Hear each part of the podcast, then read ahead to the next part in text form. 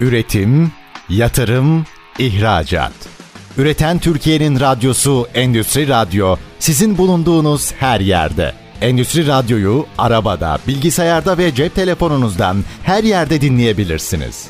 Endüstri Radyo.com Çetin Ünsal'ın hazırlayıp sunduğu İşte Bunu Konuşalım programı başlıyor. İşte bunu konuşalımdan merhabalar. Türkiye'nin gerçek gündeminde birlikteyiz. Aslında uzun yıllardır hayatımızda olan bir pazarı mercek altına alacağız. İlk baş yıllarını hatırlıyorum. Gerçekten bunun önemi, yalıtım vesaire, o güvenlik her şey anlatılıyordu. Dünyadan firmalar girdi Türkiye'ye. Türkiye'nin oyuncuları vardı. O zaman ustalık problemi vardı. Bakacağım şimdi nasıl durum. Enteresan bir pazar. Birdenbire firma sayısı çoğaldı. ilginç bir hal aldı. Sonra baktık yurt dışı potansiyeli var vesaire. Hepsini konuştuk yıllarca. Peki yıl 2023'ün sonuna doğru gelindiğinde durum ne? PVC profil ve doğrama pazarından bahsediyorum. Tüm yönleriyle konuşacağız. İhracat boyutunu konuşacağız. Birçok meselenin üzerinde duracağız. Çok kıymetli bir konuğumuz var. Proplast İş Geliştirme, Pazarlama ve Satış Direktörü Ali Çetinel. Bugün işte bunu konuşalımın konu. Sayın Çetinel hoş geldiniz. Hoş bulduk. Üstad belki eski yıllarda böyle değildi ama şu anda ister bir iş yeri olsun, ister bir e, hane olsun, ister yeni bina olsun, ister mevcut bina olsun. Herkesin yaptıranın da yaptırmayın da iyi kötü bir fikir sahibi olduğu ki fikrin altını çiziyorum açacağım. Fikir sahibi olduğu bir alan haline geldi PVC pencereler, doğramalar vesaire. Gerçekten bu kadar bilinirken gerçekten bilinçli bir fotoğraf veriyor muyuz? Buradan başlayalım biraz piyasaya. Tabii memnuniyetle çağırdığınız için çok teşekkür Tabii. ederim. Tabii bu ürün 1950'de Almanya'da tesadüfen bulunan bir ürün. Polivinil klorür bir ürün. Tabii Avrupa Birliği ve kıta Avrupa'sında ilk önce başlıyor. Bu ürünü yarı mamul olarak üretiyorlar. Sonra pencere ve kapı yapmaya başlıyorlar. Tabii Türkiye'ye yansıması 1980'li yıllar. 1980'li yıllardan itibaren Türkiye bu hı hı. ürün yelpazesiyle tanışıyor. Sonra sektörün inşaat ve yapı sektörünün duayenleri bunları kendi binalarında kullanmaya başlıyor. Tabii ki asıl amaç ısı yalıtımı. Ama ısı yalıtımı dediğimizde sadece bu pencereden kapıdan oluşmuyor. Isı yalıtımı bütün binadan bahsediyoruz Çatıdan aslında. Temele. Tabii, tabii ki. Tabii enerji tabii günümüzün konusu. Dolayısıyla ısı yalıtımı çok ama çok önemli. PVC pencere ve kapı da bu ısı yalıtımı hayatımızda vazgeçilmez bir unsur haline getirdi. O yüzden de bütün binalar Tabii yapılabilirlik de önemli çünkü alüminyum doğramayı da burada unutmamak tabii, lazım. Tabii. Bazı binalarda alüminyum doğrama tercih edilmeli. Bazılarında PVC doğrama tercih edilmeli. Bunda da statik hesaplar ön plana çıkıyor. Tabii bilinçli firmalar üreticiler bunları tüketiciye iyi anlatınca bütün sorunlar ortadan kalkıyor. Aslında temelde bir mühendislikten bahsediyoruz. Kesinlikle. Ama o yılları hatırlıyorum ben. Plastik profiller çıkınca mesela alüminyumlar hemen kendini geliştirdi. Alüminyum cepheler çıktı. Plastikçiler hatta ahşap tutkumlarını tatmin edebilmek için ahşap görünümleri Desenli, çıkardılar evet. vesaire. İş aslında gitgide büyüdü. Bugün geldiğimiz noktada nasıl bir pazar yapısı var? Bugün tabii Türkiye Avrupa Birliği Balkanlarda Rusya, Türkiye Cumhuriyetleri içerisinde ilk onda en fazla kullanım oranı olan ülkelerden biri. Ve hatta istemeden yaşadığımız bu deprem de çok büyük bir etken oldu. Özellikle ısı yalıtımı, ses, yalıtımından dolayı PVC doğrama pazarı önümüzdeki 10 yılda özellikle Türkiye'de talep eden bir ürün grubu olacak. Hmm, yani o hacim tabii doğal olarak orada yeni binalar kurulduğunda evet. yine gündeme gelecektir. Yine gündeme gelecek ve gelmekte. Bu arada tabii dünyada ve Avrupa'daki ısı ve enerji kaybını önlemek amaçlı mevcut PVC ve alüminyum doğramaların tekrardan geri dönüşüm kazandırılıp bu binaların daha iyi ısı yalıtımına sahip PVC ve alüminyum doğramalarla tekrardan kaplanması gerekecek. İşte K değerleri meselesini ne yapacağız? Mesela şeyi hatırlıyorum ben Almanya'da o yıllarda neredeyse her yıl o K değerlerini veya işte bina için U değerlerini Hı-hı. düşürürlerdi. O da bir şekilde ürünlerin gelişmesine neden e, oldu. Tabii yani, Biz hala çok makas açık gibi sanki orada. Ya şimdi şu var tabii Türkiye aslında ve Türkiye'deki üreticiler bütün yenilikleri takip ediyor. Yani son teknolojiyle Herkes PVC profil üretiyor. Fakat tabii pencere ve bina ısı yalıtım konusu gerçekten hep ön planda olacak. Avrupa Birliği'nde Passive House diye bir unsur var. Passive House ismi belki kötü ama Passive House'tan bahis edilen... tüketmeyen binalar evet, diyelim. enerji tüketmeyen akıllı binalar. Dolayısıyla burada ısıyı ve enerjiyi her şekilde içeride tutmaya çalışılıyor. Tabii burada bir sürü profil çeşitleri ön plana çıkıyor ama ısı her şeyden önemli şu anda ısı yalıtımı. O K dediğim o değer ben en son 0.7'lerde falan bırakmıştım. Şu anda nereye geldi yurt dışında? Ya 0.7'ler halen o, korunuyor. Ee, tabii daha da iyisi hedefleniyor.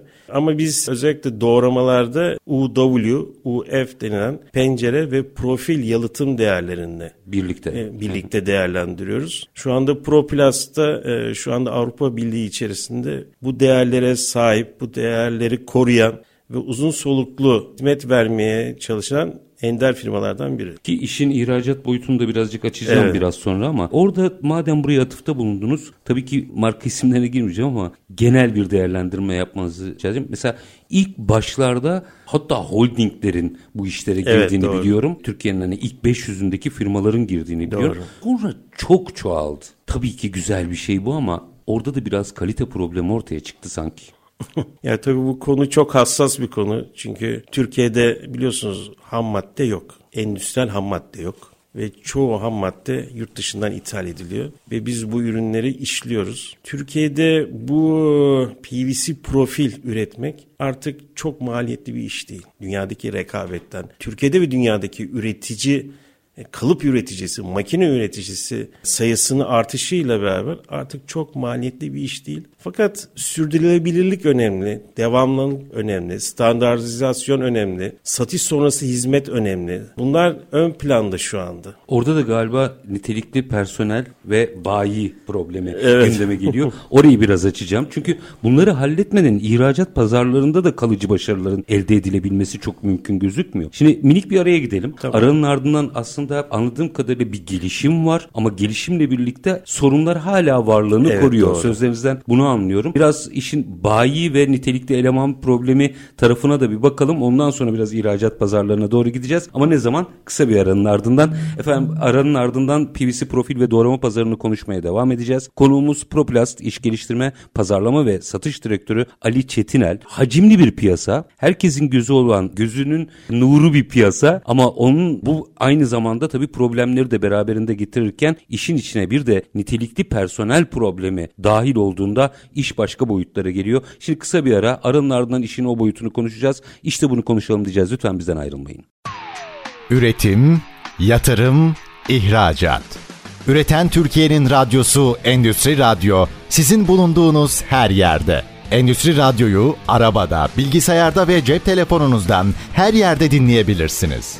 Endüstri Radyo.com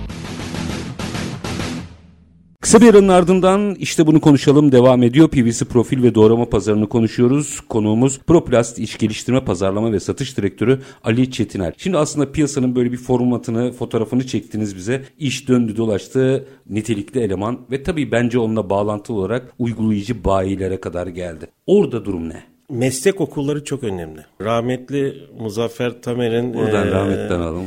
En büyük hayaliydi. Özellikle pencere ve kapı sektöründe çalışacak düz elemanları yüksek okul projesi vardı. Bu bir kısmen uygulandı. PÜK adında kurucu başkanıdır evet, bu arada. Onu evet. Ondan sonra dolayısıyla pencere kapı bir Lego diye ben nitelendiriyorum. Lego'nun bütün parçalarını yapmadan resim ortaya çıkmaz. Dolayısıyla vidadan contaya kadar işte cam takozundan çift cam arasındaki çıtaya kadar bütün ürünleri nasıl toparlayacağını bilen nitelikli elemanlara ihtiyaç var. Bunları geliştirebilecek mühendislere ihtiyaç var. Bunları yurt dışına pazarlayacak, satacak vasıflı, vakıf, nitelikli satışçılara, işletmecilere, ekonomistlere ihtiyaç var. Bu bir bütün. Sonuçta satış dediğiniz şey zaten bir prosesin sonu değil midir? İşte kapıdaki güvenlikten başlar. Aynen. Firmanın sahibinde biter sonuçta. O prosesin bütün adımlarının çok iyi işlemesi lazım ki satış devir hızını da arttırarak düzenli ve sürekli çalışıyor olmanız lazım. Çocuklar niye tercih etmiyorlar? Bir de bir boyutu daha madem Sayın Rahmetli Zafer Tamer'e atıfta bulundunuz. O bir anekdot yaşanmıştı aramızda. Onu da koyayım. İşin başka bir boyutunda açınlı olur. Almanya'da bir üniversitenin iş ilanını göstermişti Doktor Muzaffer Tamer. Allah rahmet eylesin. Çetin bak demişti. 5 yıl reel sektörde çalışma şartı arıyorlar. Doğru. O hayaliydi. Olmadı ayrı konu. Ama baktığınızda o yıllardan bu yana, o yıllar dediğim 90'lardan bahsediyoruz. 90'lardan bu yana bu problemin hala süre gidiyor olması nedeni olmalı. Niye? Şöyle söyleyebilirim. Bu benim şahsi fikrim. Tabii firmalarda yetişen kişilere vasıflı vasıflı olduğunu düşündüğünüz insanlara bir rotasyon, bir gelecek sunmadığınız zaman insanlar kendi şirketlerini küçük küçük bölünmeler, mitoz bölünmelerle kendi şirketlerini kurdular. Bu makinede de böyle oldu. Aksesuarda da böyle oldu. Doğramacılarda da böyle oldu. PVC profil üretiminde bile bu oldu. Yani dolayısıyla herkes kendi geleceğini hazırlamaya başladı. Dolayısıyla işletmeler bence çalışanlarına muhakkak ve muhakkak bir gelecek sunmalı. Ve o kişi de buna inanarak çalışmalı ki hem oradan emekli olabilmeli hmm. hem de yaptığı işin ne kadar katma değerli olduğunu, kaç yüz ya da kaç bin ailenin evindeki doğramanın ondan onun sayesinde üretildiğinin haz duygusunu sahip olmalı ki o firmada çalışmaya devam etmeli. Yoksa hiç durmadan bölünmeye devam edeceğiz. Çocuklar geliyorlar mı? Ya yani gelip de bir de kendi firmasını açmak için ayrılanlar var. Onlar Tabii. da ayrı bir e, yani vaka biz, da. Biz hani düz eleman bile bulmakta çok zorluk yaşıyoruz. İşi yapmak istemiyorlar öyle mi? Bu işi yapmak istemiyorlar değil. Bu işin geleceğiyle ilgili herhalde şüpheleri var. Hmm. Dolayısıyla hani herkesin muhakkak hakkı veriliyor. Haktan bahsetmiyorum ama yaptığınız işin geleceğinden emin olmanız lazım. Yani kariyer görmüyorlar. Evet. Onlara yani, o kariyeri göstermek lazım. Mavi yakalı lazım. da kendine göre bir kariyer planı istiyor. Beyaz yakalı da kendine göre kariyer planı istiyor ki bu çok doğal aslında. Üstad aslında orada da bir çelişki var. Belki anlatamıyoruz. Şimdi baktığınızda işte sürdürülebilirliğin ön plana çıktığı, evet. yalıtımın özellikle enerji maliyetleriyle birlikte daha çok konuşulduğu bir dünyaya giderken ki işin ihracat kısmı da var orayı da açacağım. Böyle bir potansiyel varken çocuklara nasıl bir gelecek anlatamıyoruz? Yani bir, bir yani bir sektör varsa işte onlardan biri bu aslında o kadar renkli bir sektör ki. Yani çünkü biz yarı mamul üreticisiyiz hı hı. örneğin. Ve bunlar yarı mamülü bir atölyeye satıyoruz. Bu atölyede doğrama atölyelerinde bunlar toplanıyor. Ve zanaat giriyor bir şekilde işin zanaat içine. Zanaat giriyor. Ve bunlar gidiliyor bir yere montaj yapılıyor. Montaj ki izolasyonun en önemli ayağı. Ve bunu yapan çalışan arkadaşlarımız hepsinin aslında altın bilezik var. Çünkü ne kadar alaylı diye nitelendirseniz de bu insanlar statik hesap yapıyorlar kendilerince. İşte kuzeye bakarsa nasıl olur, güneye bakarsa nasıl olur, gün doğusuna pencere bakarsa ne yapmalı, burada sürme serisi mi olur, burada çift açılım mı olur, tek açılım mı olur? Bunların hepsini aslında hesaplayabiliyorlar kendilerince. Dolayısıyla bana göre çok zevkli bir iş. Belki ben 29 yıldır bu sektörde olduğum için midir bilmiyorum. Bana çok zevkli yani geliyor. Her e, gittiğiniz yer bir yeni bir bilmece, evet, matematik. Kesinlikle. Matematik artı bilmece, bulmaca, nitelendirme, hayal etme. İnsanların, biz çalışanlarımızın hepsinin hayal etmesini istiyoruz. Biz çalışanlarımıza her üretilen ürünün nerede nasıl değerlendirileceğini anlatıyoruz. Ve dokunmaları kendi evlerinde ne olmasını istiyorlarsa montajı yapılan evinde orada kullanılacağından emin olmalarını istiyoruz. Biz bu firma olarak bu bizim kurumsal kimliğimiz olacak. Dolayısıyla biz bunu anlatmaya çalışıyoruz hep bütün çalışanlarımıza.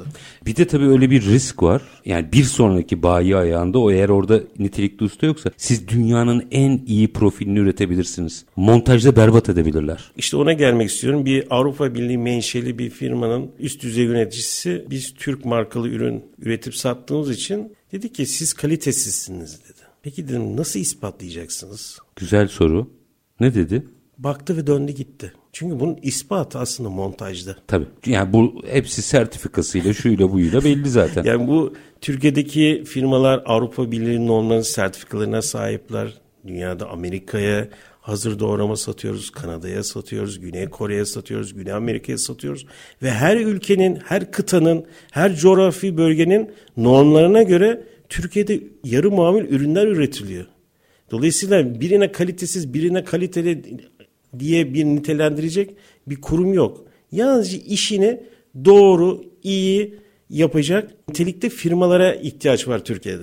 Yani biz aslında okyanusu geçip biraz derede boğuluyoruz. Orası da montaj Kesinlikle. aşaması. Evet. Orada yine bir nokta daha ufak ufak yurt dışına gideceğim ki yurt dışı deneyimlerinizi de biraz paylaşmanızı rica edeceğim. Ufak ufak şunu merak ediyorum. Almanya'da görmüştüm galiba. Mesela bir enstitü var. Şey gibi, bilir kişi gibi. Şu anda enstitünün adını hatırlayamıyorum. Söyleyebilir miyim? Lütfen enstitü. Rosenheim. Bir tüketici şikayetinde bile belirleyici olan bir enstitüden bahsediyoruz. Çok hayaldi o Türkiye'de böyle bir şey olsun. Olmadı. Niye olmadı? Bu kadar kurumsal firma varken. Şöyle söyleyeyim. Türkiye'de de o enstitü gibi küçük, orta, büyük ölçekli firmalar var. Fakat biz Türkiye'de yaşayanlar, sözüm meclisten dışarı ama biz hep Avrupa Birliği'nden alınan sertifikaları değer veriyoruz, öncelik veriyoruz. Aynı kurum, benzeri Türkiye'de de var. TSE zaten Avrupa'nın Evet, daha yani- önce yönetimiyle de girmiş Aynen bir e, kurum. Yani biz ilk önce kendimize güvenip inanmamız lazım. Yaptığımız çok nitelikli kurumlar var Türkiye'de. Onların yaptığı test sonuçlarında da güvenmemiz lazım. Buna eğer saygı duyulursa zaten o zaman oralara gitmeye gerek kalmaz. Ama belki de o ağırlıkta bir yapıyı oluşturmak lazım Türkiye'de. Bilir O kişilikte. güveni vermek lazım. Güveni vermek lazım. Ee, hiç unutmuyorum sorduğumda da nasıl yaptınız dediğimde ahiliği modernize ettik dedi. Müthişti yani. Müthiş cevaptı. Peki yurt dışı operasyonu. Şimdi yurt dışı potansiyeline geleceğim ama önce biraz şahsi bir soru sormak istiyorum. Tabii, buyurun. 3-4 dakikada onu konuşalım. Sonra aranın ardından sırf ihracat konuşalım istiyorum. Sizin yurt dışı deneyiminiz oldu. Sizin o gözle baktığınızda gördüğünüz fotoğrafı merak ederim. Ya ben tabii 29 yıldır Türkiye'de üretilen PVC profilleri 6 kıtaya pazarlayan, satan, fiilen uygulamasına etken olan insanlardan biriyim. Türkiye bu konuda çok iyi. Yani iyi değil, çok iyi. Fakat müşteri, nihai müşteri neye ve neden para ödediğini bilmiyor. Açın biraz lütfen. Hakkını aramıyor. Avrupa Birliği standartları, Kanada, Amerika Birleşik Devletleri'nde, Güney Kore'deki standartlarda doğramanın üzerindeki contanın bir çizik olması bile onlar için bir kalite unsuru. Çünkü oradaki bir çizik 3 yıl sonra rengin değişmesine neden olacak. O bilinçte toplum. Toplumun bilinçlenmesi çok önemli. İşte tüketici buna mı sahip değil, haiz değil değil mi? Halen değil. O zaman da tabii e, bakıyor hepsi profil diyor. E, hepsi profil diyor. Nasıl ayırt edeceğim diyor. Yani biz tabii provin olarak satış ve satış sonrası hizmetlere çok önem veriyoruz. Dolayısıyla bu bizi zaten diğer Türkiye'deki rakiplerimizden daha ön plana çıkarıyor. İş orada bitiyor değil mi satış sonrası hizmette? Yoksa Satış- şey bir profili nitelikli olarak üretmenin formülü belli. Belli. Yani aşağı yukarı hepsi aynı macunu kullanıyor. Benzer makinelere sahip, benzer iş gücüne sahip ama satış sonrası hizmet çok ön planda. Peki işin o boyutunu açarken şimdi girizgahını yapayım aradan sonra açayım. Şeyi hatırlıyorum ilk yıllarda mesela Almanlar falan Türkiye'ye geldiğinde enteresan bir hal almıştı. Marka isimlerine girmeyeceğim şimdi. E zaten Türkiye'nin holdingleri burada faaliyet gösteriyordu. Almanların devleri eskileri Evet. geldi. 100 yıllık falan firmalar Doğru. geldi. Şimdi en azından şunu görüyorum ki sözlerinizden benim firmalarım da gitmiş ve yurt dışında pazar mücadelesi yapar hale gelmiş. Bu bence çok büyük bir olay. Yani tabii çok önemli, çok değerli. Türkiye'nin Türk ürünü, Türk yarı mamulünü pazarlama açısından çok önemli. Niye diyeceksiniz? Bir ürünü herhangi bir ülkeye ürün olarak satabilirsiniz. Ama bizim ürün yelpazemizde bu ürün yarı mamul olarak bir doğrama atölyesine girdiğinde o firma kolay kolay bir başka markaya geçemez. Evet doğru. Elinde her zaman stok kalır. O stoğu da bir şekilde eritmeyi başaramaz. Çünkü nihai tüketicinin talebini öngöremez. E, yurt dışındaki müşterilerin niteliği de makine parkuru olsun bizimle aynı Türkiye'dekiler. Sadece iş gücü iş gücünün niteliği ben öyle Avrupa'da ya da dünyanın diğer ülkelerinde atölyeleri ziyaret ettim. Çok uzun yıllardır 20-30 yıldır o atölyelerde çalışan İnsanlar var öyle İnsanlar var. Hatta İsviçre'de bir doğrama atölyesiyle tanıştım. 1870 yılından beri doğrama yapıyorlar. 1870. 70. Benim tanıştığım kişi ya dördüncü nesildi. Evet dördüncü nesildi. İlk önce ahşap doğrama yapmadan başlamışlar. Sonra alüminyum doğramaya geçmişler. Sonra PVC doğramaya geçmişler ve o yolda devam ediyorlardı. Biz bir ürün grubundan para kazanmaya başlayınca başka bir ürün grubuna geçmeyi çok seviyoruz. Aslında yaptığın işin en iyisini yapacaksın. O da zaten sanıyorum sonucu etkiliyor. Evet. Şimdi minik bir araya gideyim. Aranın ardından yurt dışı operasyonu biraz konuşalım. Hem hangi ülkelerde şansımız var bir de oralarda tutunmanın yolu ne ki satış sonrası meselesini özellikle açmakta fayda var. Minik bir araya gidelim. Aranın ardından açacağım orayı da. Efendim konuğumuz Proplast İş Geliştirme Pazarlama ve Satış Direktörü Ali Çetinel. PVC profil ve doğrama pazarını konuşuyoruz. Şimdi biraz da ihracat boyutunu mercek altına alacağız. Kısa bir ara lütfen bizden ayrılmayın. Üretim, yatırım, ihracat. Üreten Türkiye'nin radyosu Endüstri Radyo sizin bulunduğunuz her yerde. Endüstri Radyo'yu arabada, bilgisayarda ve cep telefonunuzdan her yerde dinleyebilirsiniz. Endüstri Radyo.com Kısa bir aranın ardından işte bunu konuşalım demeye devam ediyoruz. Konumuz PVC profil ve doğrama pazarı. Konuğumuz Proplast İş Geliştirme Pazarlama ve Satış Direktörü Ali Çetinel ve geldik ihracat boyutuna. Üstadım bir kere hangi pazarlarda şansımız var? Daha buradan bir başlayayım. Bu pandemi öncesi, pandemi sonrası o kadar değişken ki Açın işte olur. dünya ticaret savaşları, işte ülkelerin büyüme hızı hepsi bir etken. Yani bunu belirlemek için çok farklı bakmak lazım. Bize göre, size göre değişebilir ama bir de ülkelerin demografik yapısı, sosyoekonomik yapısı, gayri safi milli hasılası, bu ülkelerdeki inşaat hızı, beklentiler, çözümler o kadar çok etken var ki ama kısaca söylemek gerekirse tabii ki her zaman yakın ülkeler bizim ilk pazarlarımız olmuştur. Doğrusu da bence odur. Çünkü topu uzağa atmak hedeftir ama topu yakın çevrede dolaştırmak bize çok büyük pazarlar sağlayacaktır. İş satış sonrasında bittiği için ulaşılabilir olması lazım. Tabii şimdi mesela ne kadar istemesek de bir Rusya-Ukrayna savaşı Etkiledi. etkiledi ve bizim için belki de önümüzde 50 yıllık büyük bir pazar olacak Ukrayna. İşte Hindistan en büyük nüfusa sahip. Şu anda Çin'i de geçti. Orada müthiş bir patlama var. Gayri safi milli hasılası Meksika büyüyor. Meksika bir pazar. Amerika Birleşik Devletleri Kanada'da kendi pencere tiplerinden ısı yalıtımı nedeniyle Avrupa tipi pencere dönüşüm başladı çok hızlı olarak ve dolayısıyla oraları gelecekte çok büyük bir pazar. Bu tarafta e, Avustralya, Güney Kore, Yeni Zelanda oraları gelecekteki pazarlar. Dolayısıyla bu ürünün yani ki herkes bir ürün için diyebiliyor 10 yıllık ömrü var, 50 yıllık ömrü var, 20 yıllık ürünü var. Bu ürün grubunun PVC profilin önümüzdeki 50 yılda benim öngörüm pazarı var. Yani söz konusu olan enerji tasarrufu olduğu sürece ve Kesinlikle. üretilmişlerin de geri Tabii. dönüşümünü açarız birazdan. İşin o boyutu da olduğu sürece bu evet 50 yıl sürebilir. sürebilir. Çünkü öngörebiliyor muyduk bir Rusya-Amerika ticaret savaşını? Yok. Ya 19 da Çin, Amerika vesaire. Rusya-Ukrayna işte Orta Doğu'daki gelişmeler. Orada birazcık yaratıcılığı da açalım mı? Bakın bu konjonktürel veya ticari savaşlar her zaman olabilir. Tabii. İyi yapan firmalar var. Onları bir şey yapayım yani bu söylediğimi iyi yapan firmalar var. Onları bir kenara koyayım. Birazcık daha mühendislik ya da tasarımla çalışanlar var. Fakat ben sektörün geneli adına bir tespitimi yanlışsa ne olur düzeltin. En yaratıcısı ahşap görünümlü. Doğru. Beyaz, beyaz, beyaz, beyaz. Ama dünya beş benzemez. Biz orada niye işin kolayına kaçıyoruz? Şöyle söyleyeyim biz hani son özellikle 6-7 yıldır trend farklı renklerde, farklı desenlerde, farklı e, dokunuşlara sahip PVC profiller üretiliyor. Çünkü insanlar hayatını renklendirmek istiyor. Artık beyaz doğrama görmek istemiyor. Farklı desende, ahşap desenli ya da bazen alüminyum desenli, alüminyumun o soğukluğunu da verecek şekilde Binanın tasarımına göre değişir çünkü bu. Değişiyor. Ve biz Türkiye bunların hepsini yapıla- yapabiliyor. Bu ahşap desenlere e, şu anda çalıştığım firmada da ahşap desene olan talep %70 seviyelerinde.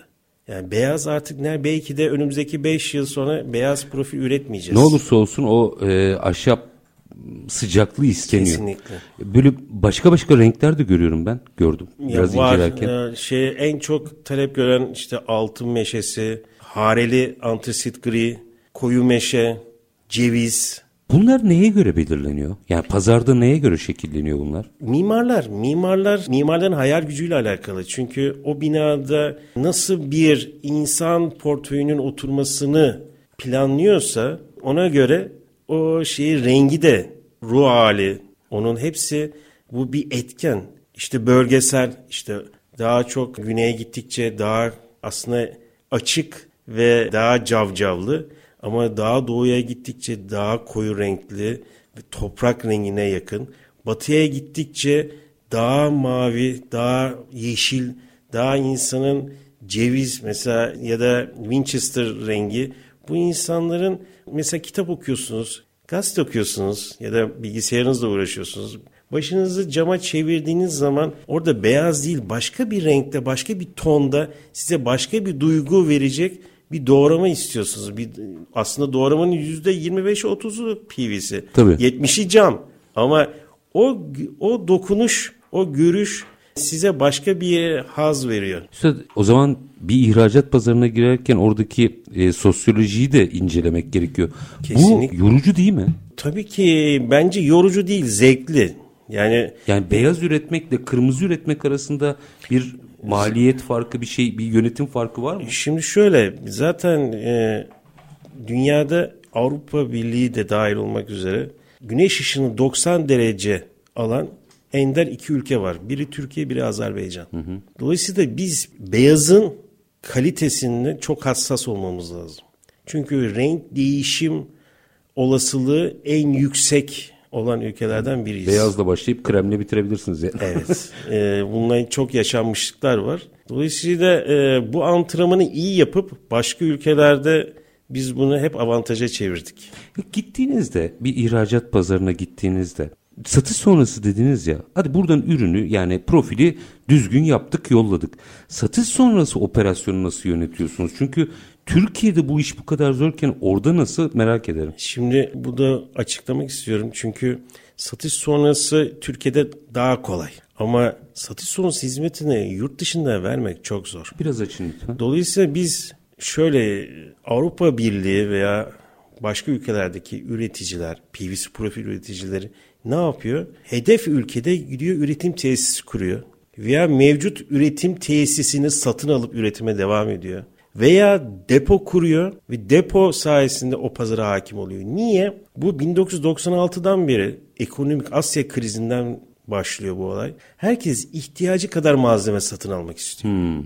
Stoklamak istemiyor. Stoklamak istemiyor. Bugün bir tır, bir konteyner yarı mamulü ithal etmek, bunu vergisini vermek, nakliyesini ödemek, şudur budur çok yüksek maliyet. Dolayısıyla biz mesela Provin olarak uluslararası bir şirket olma hedefinde gidiyoruz biz. Yurt dışında depolar, belki de ileride yönetim kurulu başkanımızın kararıyla şirket satın alarak oralarda uluslararası bir marka olmaya yönelik Ha, çalışmalıyız. yerine yani gittiğiniz yerde en azından belki her ülke olmayabilir ama Tabii, belli hedef bölgelerde ülkede tabii ki. üretici haline mi dönmek gerekiyor? Evet, üretici haline depo kurmanız gerekiyor. Çünkü dağıtım arabalarınız olması lazım. Dağıtım arabalarıyla küçücük imalatçılar var. Şimdi ben mesela ülke ismi vermeden söylemek istiyorum. Bazı ülkelerde web internete girdiğinizde atölyeye baktığınızda 8-9 tane fir- firma görürsünüz. Ama emin olun o ülkede bin tane atölye var. Nasıl var? Evlerin alt katlarında basit üretim makineleriyle orada ticaret yapmaya çalışıyorlar. Ha, tabii orada do it yourself kültürü var. Bu da bir şekilde buraya yansımış. Dolayısıyla sizin tır tır, konteyner konteyner gönderemezsiniz oralara. Sizin orada bir deponuz olması lazım. Bir kendi kurumunuzu, markanızı yerleştirmeniz lazım. Bu tabii her ülkede olmaz. Şimdi bazı markalar bildiğimiz markalar bunları 1950 yılından beri yapıyor. Biz ise bunu 1990'lı yıllardan itibaren başladık ve ihracat da aslında 2000 yıllarda olmaya başladı.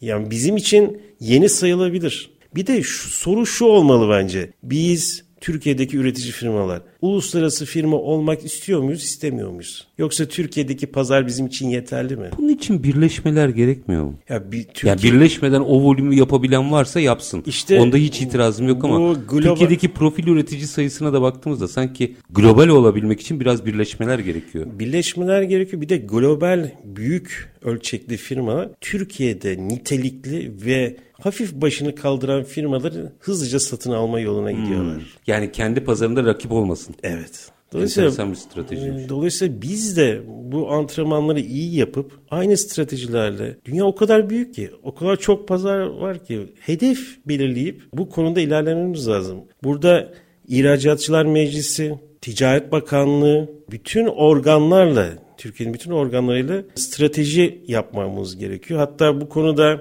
yani bizim ismi China Town'lar vardır. Sizler bilirsiniz. Buna yönelik Türkiye'nin de bir politika belirleyip Avrupa'da, Güney Amerika'da, işte Yakın Doğu ülkelerinde bu tür Türk kurup- mağazalar. Evet, milli, Milli mağazalar zinciri. Birçok marka olabilir ama milli Evet. mağazalar. Evet. Çinler iyi, Evet. iyi yaptı bu işi. Evet. Yani biz de bazen tekrardan keşfetmek gerekebilir ama bunları yapmamız lazım. Gecikmedik. Bir yeri daha açmanızı rica edeceğim. Özellikle yurt dışı açısından. Şimdi gittiniz yurt dışında anladığım kadarıyla işin üretim ayağı olmazsa olmaz. Belki bölgesel anlamda her ülke için üretim çok pratik ve feasible olmayabilir ama işte atıyorum Avrupa'nın belli başlı yerlerinde üretici olmanız gerekiyor gibi anlıyorum. Ama iş profille bitmiyor. Yok. Aksesuar Yani şimdi bunların hepsi bütün. Fakat Türkiye'de üretilen ürünlerin neredeyse %90'ı şu anda global bütün aksesuar üreticilerinin ürünleriyle uyumlu çalışabilir düzeyde. Yani ona bakarsanız şu anda biz biz şu anda entegre bir üretim tesisiyiz. Biz profil üretiyoruz. Çift cam, üçlü cam üretiyoruz. Biz kapı paneli üretiyoruz. Biz bunları birleştiriyoruz. Pencere kapı yapıp 20 yıldır ihracat yapıyoruz. camcısı yani camcı aşağı yukarı Yani bir tek pencere aksesuarını dışarıdan alıyoruz. o menteşe diye veya açılım, Evet. çift açılımlar şunlar bunlar. Onlar da yerliler ne durumda? Şöyle söyleyeyim. Dünya çapında firmalar var onu biliyorum da. birkaç tane firma uluslararası çapta çok iyiler. Hatta global büyükler onları satın almak için çok uğraştılar. Onlar e, Türkiye'deki üretici firmaların bu talebe karşı çıkıp halen üretim yapıyor olmalarından dolayı da çok mutluluk duyuyorum açıkçası. müthiş. Yani aksesuar işini çözebildiysek kalite olarak bence çok büyük bir yol almışız. zaten. sadece e, aksesuar değil ki. Bu doğramaları yapacak makineler. Bakın Makinelerin üretimi doğru. yani Ama iyidir makine sektörümüz. Bizim makine sektörümüz gerçekten iyi. Yani bugün dijital ortamda fuara katılıyorsunuz. E, dijital ortamda bütün dünyaya ürünlerinizi pazarlayabiliyorsunuz. Makineler nasıl çalışıyor, o profiller nasıl oluyor, yani doğramalar nasıl yapılıyor. Bunların hepsini Avrupa Birliği'nden e, ya da Amerika'da ne varsa bizde Türkiye'de de var. Ama biz hedef belirleyemiyoruz. Biz kötü bir tabir ama biz kolayı tercih ediyoruz. O yüzden de Beş bazen nesil- çelme biz- takıyoruz kendimize. Kesinlikle biz mesela 5 nesil düşünmek istemiyoruz. Yani biz ben yaşarken işte işletmemi tamamlayayım, satabilirsem satayım. Benim oğlum başka sektörde devam edebilir diye düşünüyoruz. Aslında bunu yani bu gerçekten uzun soluklu bir proses olarak düşünmek lazım. Galiba o 1800'lerden gelen firmaların biraz ne yaptığına, oradaki kültüre de bakmak Evet. lazım. Son süren bitti ama önümüzde sürdürülebilirlik, sınırda karbon gibi gibi gibi birçok başlık daha var. Özellikle PVC doğrama sektörü açısından baktığımızda ne kadar hazırız? Hazır değiliz. Biz e, bize bizim gibi Türkiye, ambargo altında olan İran, Hindistan gibi ülkelere bu işte çok büyük zorluk çıkarılacaktı. Çünkü bu iş sadece yani ISO 9001 gibi bir proses aslında. Sizin her şeyinizle hazır olmanız lazım ki ona gelip şeye verecekler, izin verecekler Ya da vergi almayacaklar. veya sınırda. vergi almayacaklar. Sizin o zaten bu kadar rekabet ortamında öyle bir kar marjı var mı? Soru da o da güzel bir soru. Peki aynı çerçevede geri dönüşüm desem onu ne kadar yapabiliyoruz? Geri dönüşümde başarılıyız ama tabii burada hükümet politikası da önemli. Çünkü Avrupa Birliği Belçika'da Pencereciler Birliği var. Pencereciler Birliği geri dönüşüm he, PVC'den yapılmış profil ve doğramaya karşıyken son birkaç yıldır kendi kendilerini düzelterek geri dönüşüm malzemesi kullanılarak PVC profil ve doğrama yapımına onay verdiler. Hükümetimiz bu bu düzenlemeyi yapması. Düzenlemeye izin verirse ve yardımcı olursa şöyle yardımcı olursa yani bu tür geri dönüşüm ürünlerine ithalatına izin verirse biz de makinelerimiz hepsiyle hazırız. Biz de fazlasıyla bu geri dönüşümü değerlendirip hem Türkiye'de hem yurt dışında pazarlayabiliriz, satabiliriz. Üstad yüreğinize sağlık. Çok çok teşekkür ben ediyorum. Ben teşekkür ederim. Ee, uzun yıllar takip ettiğim bir sektördü. Böyle son gelişmelerini biraz değişmeyenlerle, biraz iyilerle evet. birlikte dinlemek ama ihracat noktasında bizim artık iddialı bir ülke haline geldiğimizi öğrenmek açıkçası bana çok keyif verdi. Sorunlar her zaman olabilir. Yeter ki niyetimiz olsun çözeriz. Evet. Ama ilerlemenin devam ettiğini görüyorum. En azından belli başlı kapasitedeki firmalar bu yolculukta devam ediyorlar. Bunun sadece kışın değil yazın da biliyorsunuz soğutmanın 3 katı pahalı evet, olduğu çok... bir dünyadayız. Onu da hatırlatalım. sadece herkesin aklına kış geliyor.